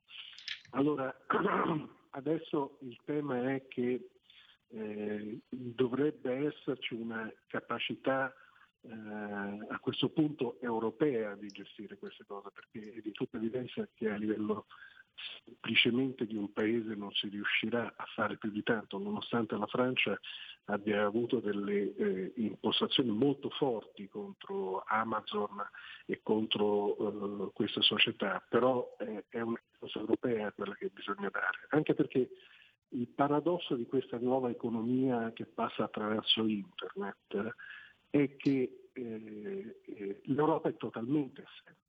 Le prime eh, dieci società eh, per capitalizzazione a livello mondiale sono tutte americane e cinesi, non ce n'è neanche una europea, non voglio dire che non ce n'è neanche una italiana perché le italiane proprio non appaiono neanche nelle graduatorie a centinaia, però non ce n'è neanche una europea, quindi noi siamo completamente scoperti da un punto di vista di eh, rapporti con le aziende, ma abbiamo i mercati. E allora bisogna iniziare a tutelare un po' di più i mercati e bisogna iniziare a far pagare le tasse laddove si vende il prodotto e non laddove si è fissata la società. Questa sarebbe una rivoluzione straordinaria perché noi continuiamo a far pagare eh, eh, le società, queste grandi società per dove hanno messo la sede, che evidentemente è una sede messa nel luogo più conveniente dal punto di vista fiscale, mentre dovremmo far pagare le tasse laddove invece il prodotto è venduto e dovrebbero restare nel territorio dove è venduto. Questo sarebbe il primo passaggio. E poi c'è bisogno di iniziare una tutela delle, eh, della concorrenza, perché eh, così grandi eh, oggettivamente diventano un problema non indifferente per quanto riguarda la concorrenza. E la concorrenza è il meccanismo che mantiene in piedi il mercato. Quindi se noi non riusciamo a garantire la concorrenza rischiamo di fare saltare i mercati, quindi di avere monopoli privati eh, su cui poi noi dovremmo andare a interagire in maniera molto difficile. Ecco, per, per, chiudere, abbiamo ancora tre minuti. Riprendo le dichiarazioni del, del manager che ho citato prima, Angioni, eh, se non sbaglio sono sulle dichiarazioni, eh, spiega come l'arrivo di, di, Amazon, dei big tech, insomma, spero che la mia pronuncia sia giusta, eh, abbia provocato in Italia il fenomeno del nuovismo, cioè data la retratezza italiana sul fronte digitale, questo, diciamo, gli imperatori del digitale ci hanno, hanno, provocato, hanno creato euforia cieca nei loro confronti, no? nei confronti del presunto progresso. E credo questo, dottor Cerra, che sia personalmente io purtroppo mi ci ritrovo, no? eh, la, Google, cioè Facebook no magari, ma Amazon, Google, cioè li ho trovati come, un pro, come, una forma di progresso. In realtà ci sono dei costi sui quali bisogna, eh, bisogna eh, riflettere. Ecco, dopo quel nuovismo, come lo ha chiamato se non sbaglio Angioni, adesso a che punto siamo in Italia, facendo anche i conti con, uh, con la crisi post-Covid?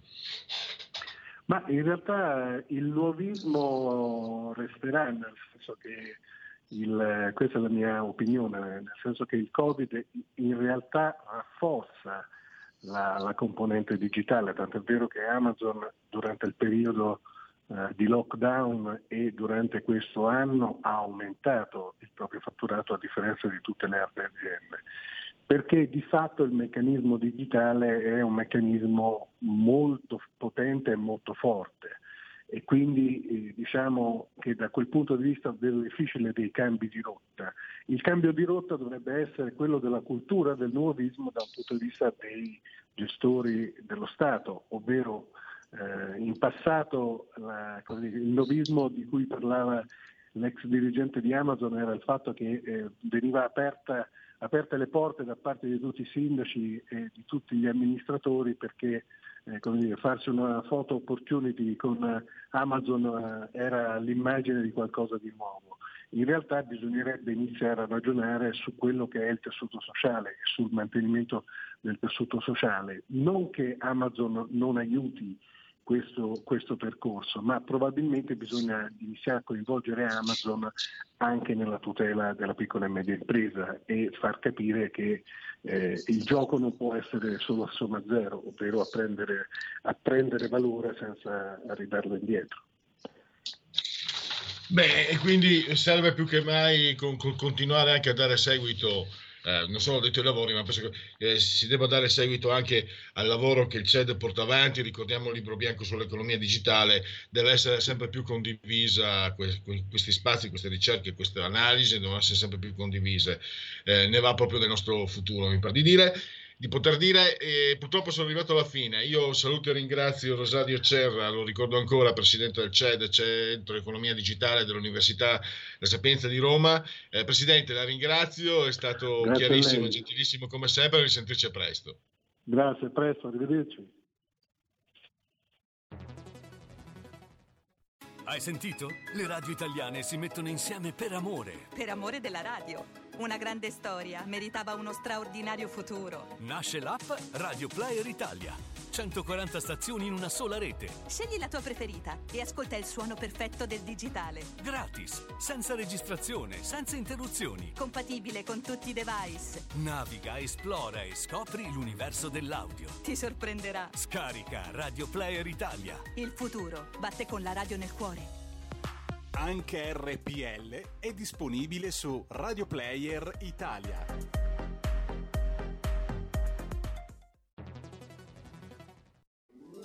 Stai ascoltando RPL. La tua voce libera, senza filtri né censura. La tua radio.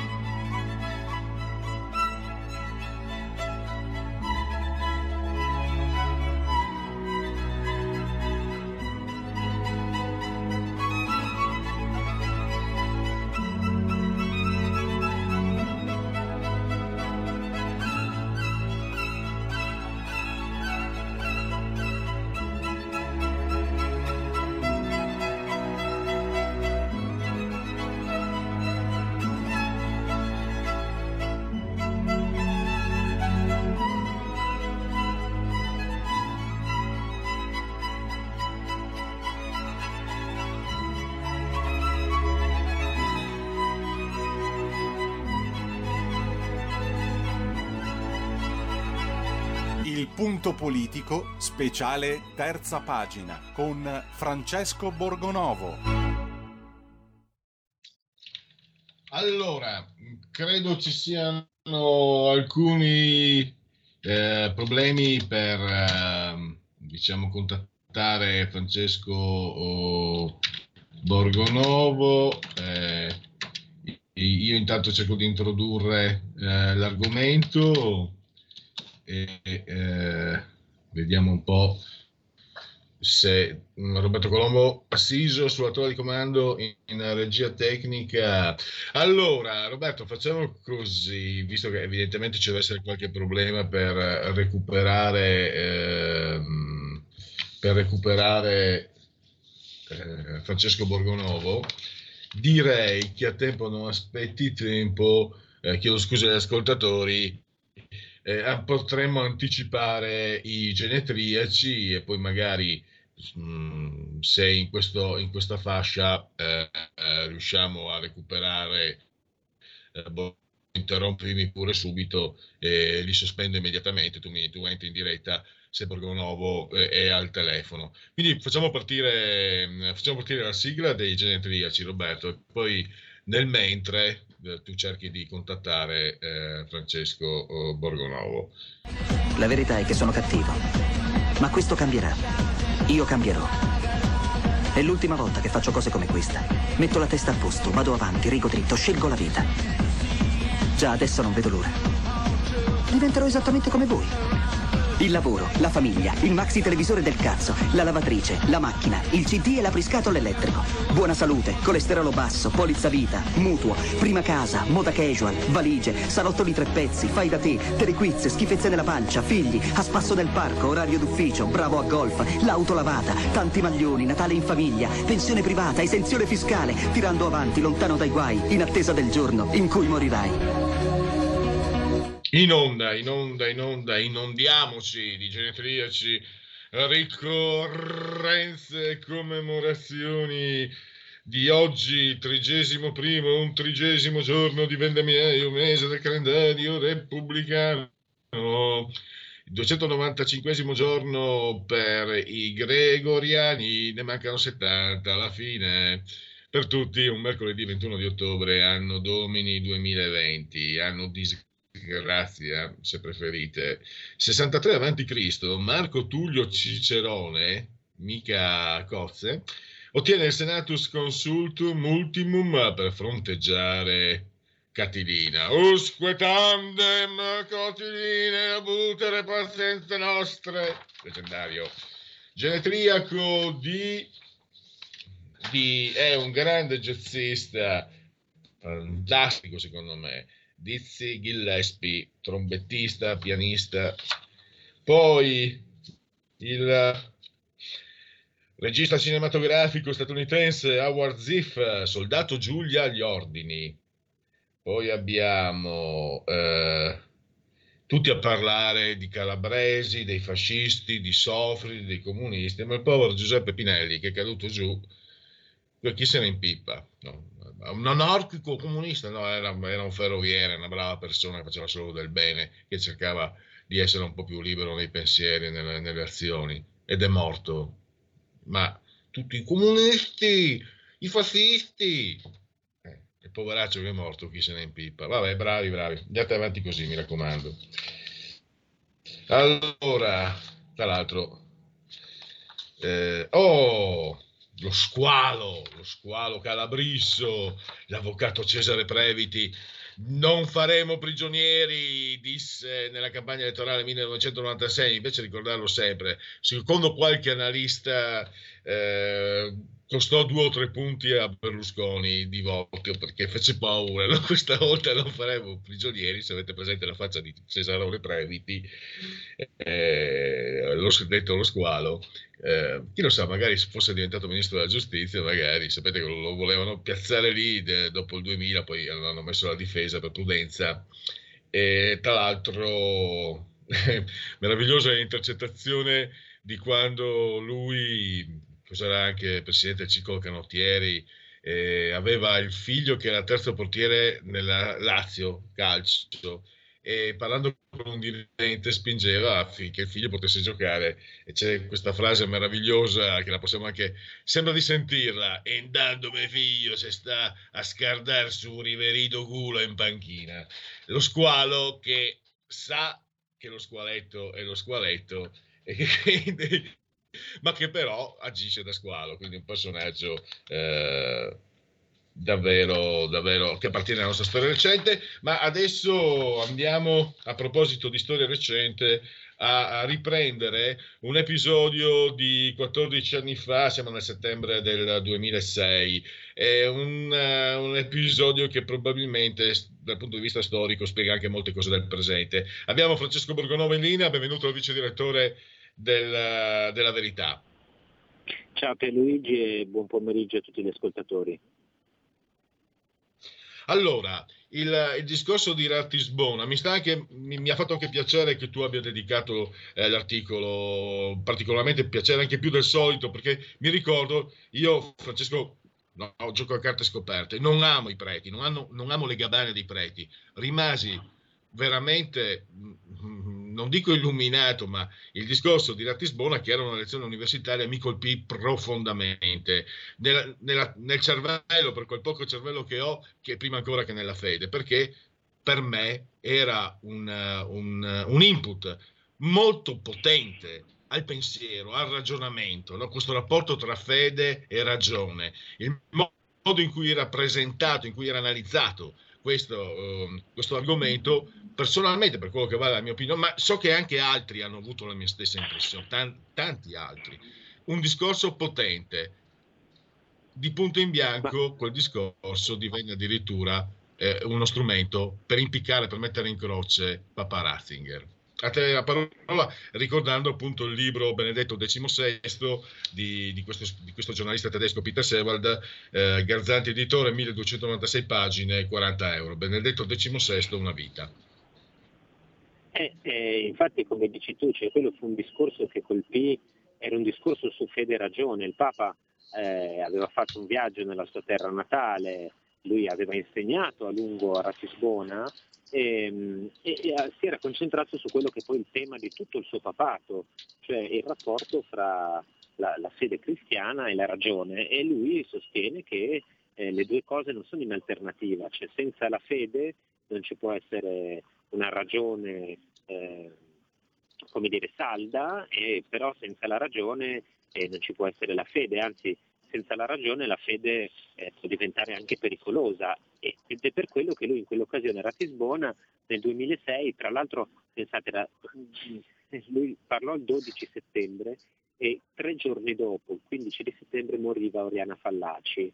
No? Quindi pensate alla, la, la coincidenza, no? cioè, la grande avversaria dell'Islam radicale che muore poco dopo questa, questa scena tremenda di, di, di attacco a, a Ratzinger. E lui in quell'occasione parlò del rapporto tra fede e ragione e citò ehm, nel suo discorso un passaggio di un testo eh, di Emanuele II Paleologo, eh, imperatore bizantino che a un certo punto parla con un eh, sapiente persiano, quindi eh, musulmano, anche se i persiani in realtà storicamente sono zoroastriani e l'Islam spazzò via la, la religione zoroastriana, ma questo è un altro discorso, e in, in quel dialogo eh, l'imperatore bizantino diceva al, al, suo interlocutore musulmano, diceva che Maometto aveva portato solo disgrazie e, e cose insomma, negative. Lo stesso Ratzinger, commentando quel passaggio, diceva in questo passaggio l'imperatore bizantino è estremamente brusco, no? talmente brusco da risultare per noi inaccettabile oggi.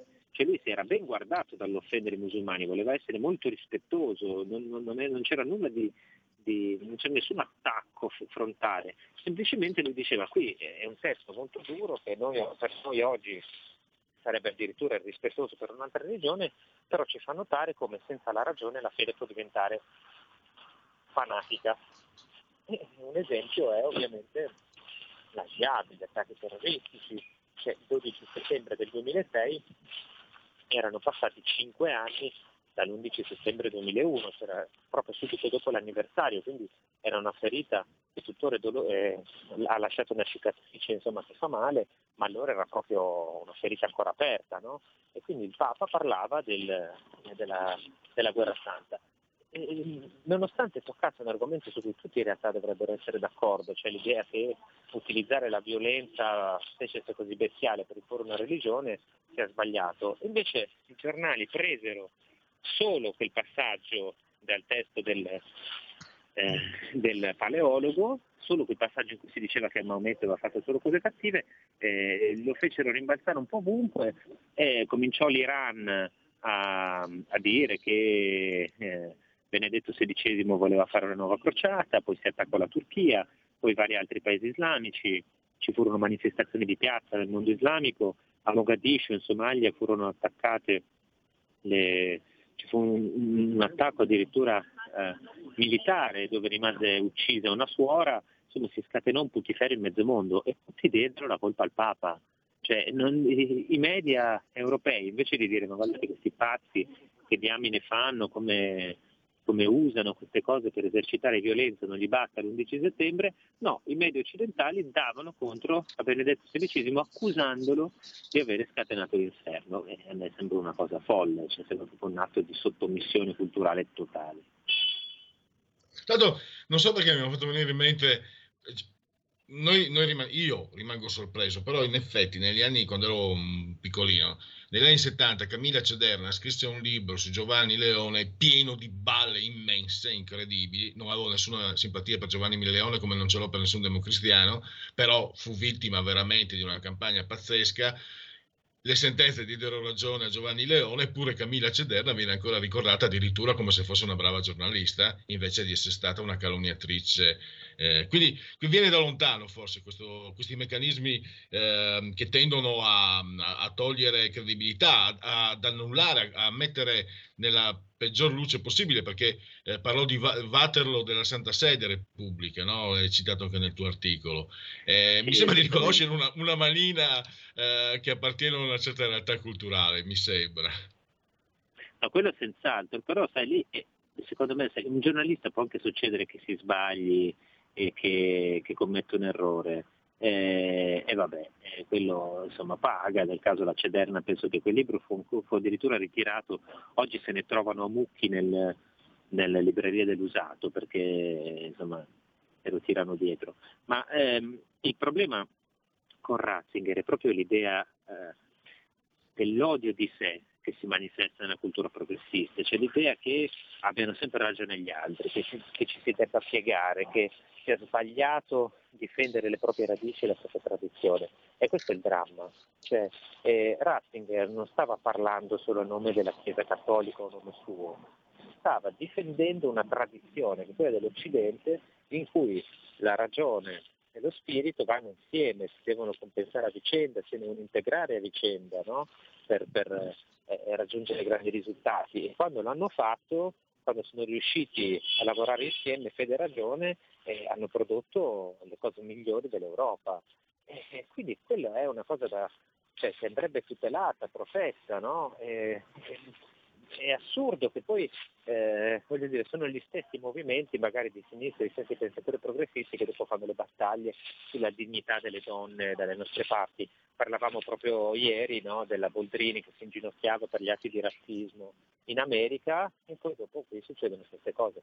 E secondo me questo gesto di Ratisbona ci fa capire perfettamente qual è stato l'atteggiamento della cultura europea negli ultimi vent'anni o forse di più, cioè totale resa, resa di fronte ai eh, nemici aggressivi e anche di fronte a chi ci vuole distruggere. E allora se hanno contestato un Papa no, che parlava dentro l'università con toni molto pacati, e poi l'estremo è che si arriva a ammazzare un professore che dentro un'aula delle medie parla delle vignette su Maometto. Capite? Le due cose sono sulla stessa linea, sono solo una la degenerazione dell'altra.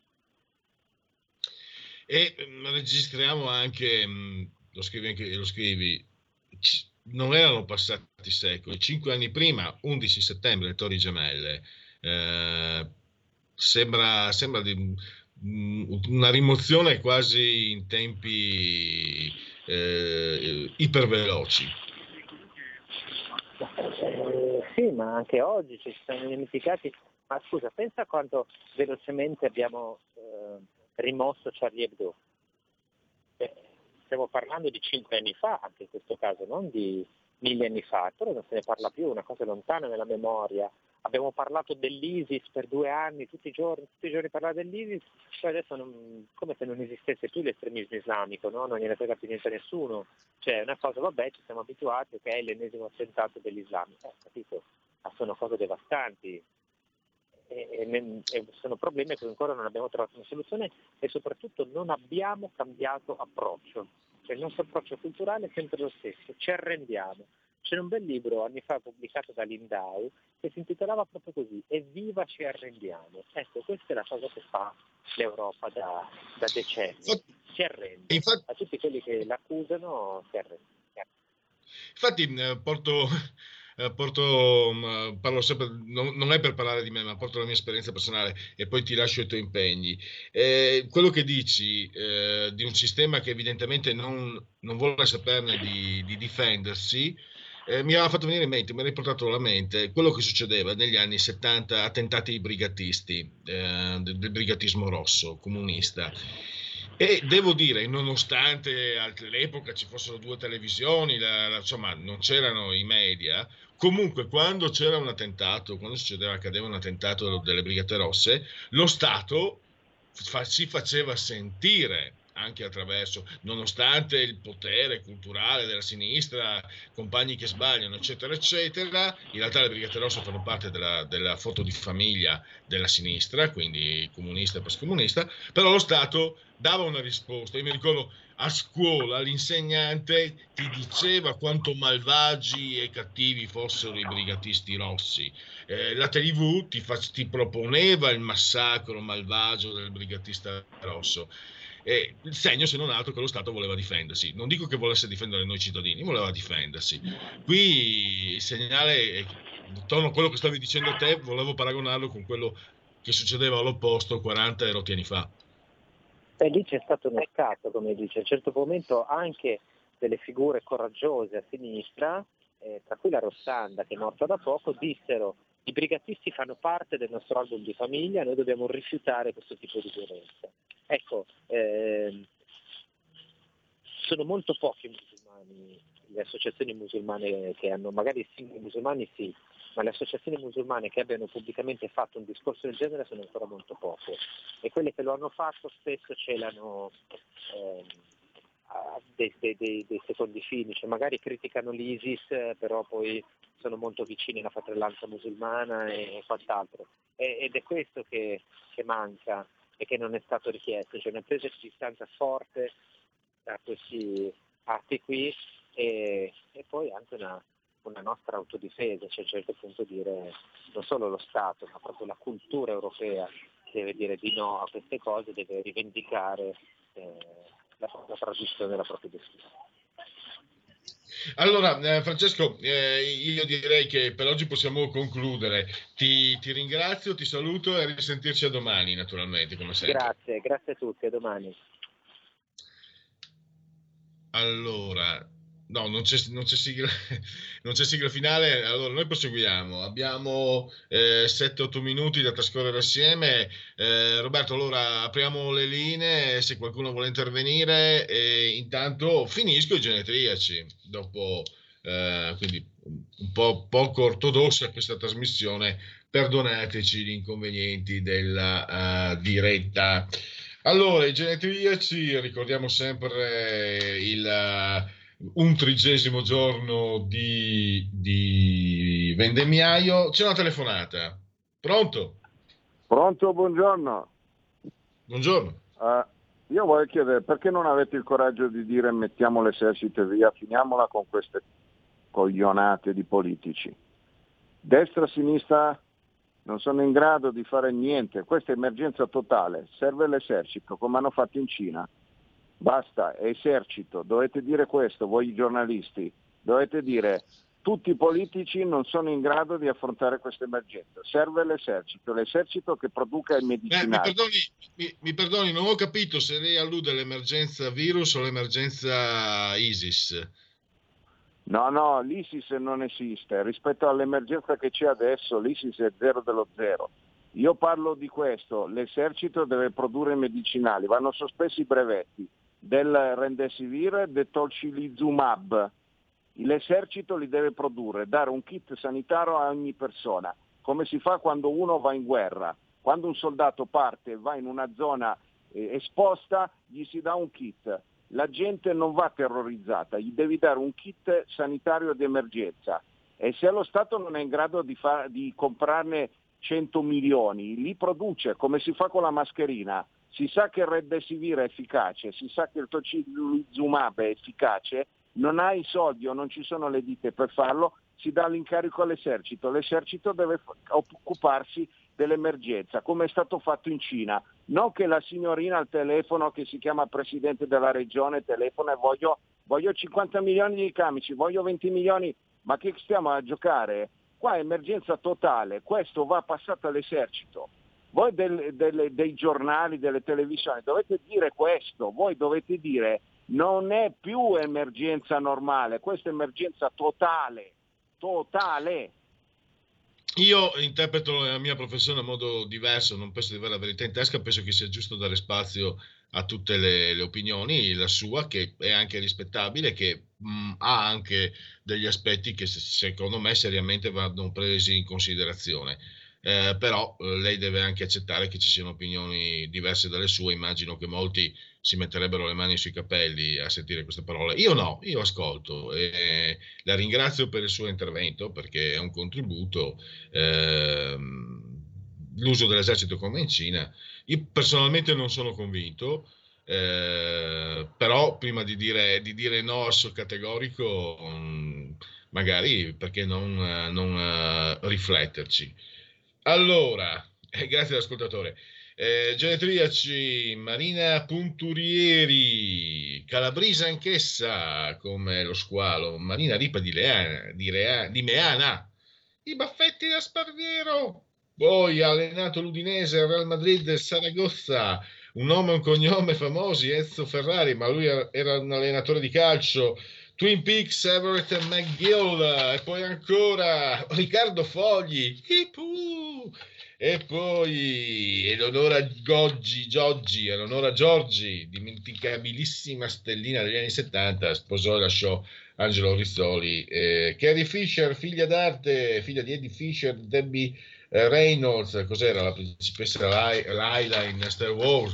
E poi um, Luciano Fabro, no, Luciano Marangon eh, da Treviso, ha giocato nell'Ellas campione d'Italia del um, 1985 e poi anche nell'Inter, poi un infortunio ne ha eh, pregiudicato eh, prematuramente la carriera. E il borsalino rosso Fabio Novembre, l'architetto del Milan, con quel borsalino rosso che portò una, una sfiga tremenda al Milan e vincemmo noi, se non sbaglio, col gol del Trenza Palacio. Quando lo vidi era vicino alla figlia di Berlusconi, dissi qua vinciamo perché secondo me portava una iela mastro- mostruosa.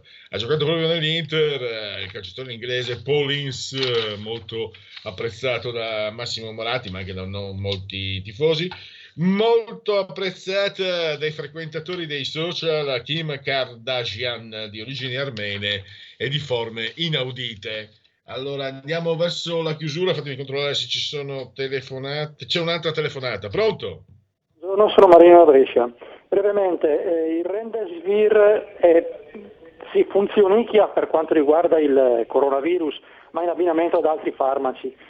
Il- purtroppo il tocilizumab non è passato, non è passato gli standard eh, della, della sanità per poter essere utilizzato come un antinfiammatorio, per poter essere utilizzato contro il coronavirus, non ha dato sufficienti garanzie nei risultati. La questione della Cina, io sono convinto, avendo sentito anche quello che ha detto Burioni, il virologo famoso, che io non è che pratica, che lo ami molto, cioè non è che lo ami tanto, eh, però ha avanzato l'ipotesi che in Cina il vaccino, il loro vaccino, sia stato praticamente non solo utilizzato sui militari nella regione dove è nato tutto quanto il, il problema, ma anche sulla popolazione civile. Tanto vero che ieri sera eh, su Rete 4 in televisione Giordano ha fatto vedere dei filmati presi da, da- da occidentali che risiedevano lì dove la gente va in giro senza mascherine, ormai non, non filmati di regime, ma ehm, filmati presi occasionalmente dove la gente ormai non ha più restrizioni, va in giro senza mascherine, fa tai chi per, per le strade, balla. Secondo me bisognerebbe insistere, insistere maggiormente sulla, sulla produzione dei vaccini, ecco, del vaccino più, pre- più presto possibile e sui monoclonali, perché anche il Rendesivir, concludo, il Rendesivir è, cioè, è prodotto su licenza, non è, non è possibile che l'esercito si metta a produrlo, se non violando il copyright, non è possibile, anche se si conosce la formula chimica del, del- del farmaco. Eh, per quanto riguarda Fontana, io l'ho sempre sostenuto, l'ho sempre difeso, l'ho votato, tutto quanto, però secondo me doveva insistere di più sulla questione trasporti che sul fatto di privare le persone della libertà personale, scusatemi il gioco di parole, dalle 23 in poi, perché, e concludo veramente, se io alle 22.59 esco con la mascherina, guanti e gel, non sono contagioso perché alle 23.01 con mascherina, gel in tasca ed eventualmente guanti lo divento. Secondo me lì non si doveva, non si doveva. Devo chiudere. devo Per il resto sono d'accordo. Grazie arrivederci. Grazie anche per questo interessante intervento. Una, una postilla di Segui la Lega. Eh, 24 ottobre c'è la pizzata della Valle del Boia, nuovo circolo di premezzo alle ore 20.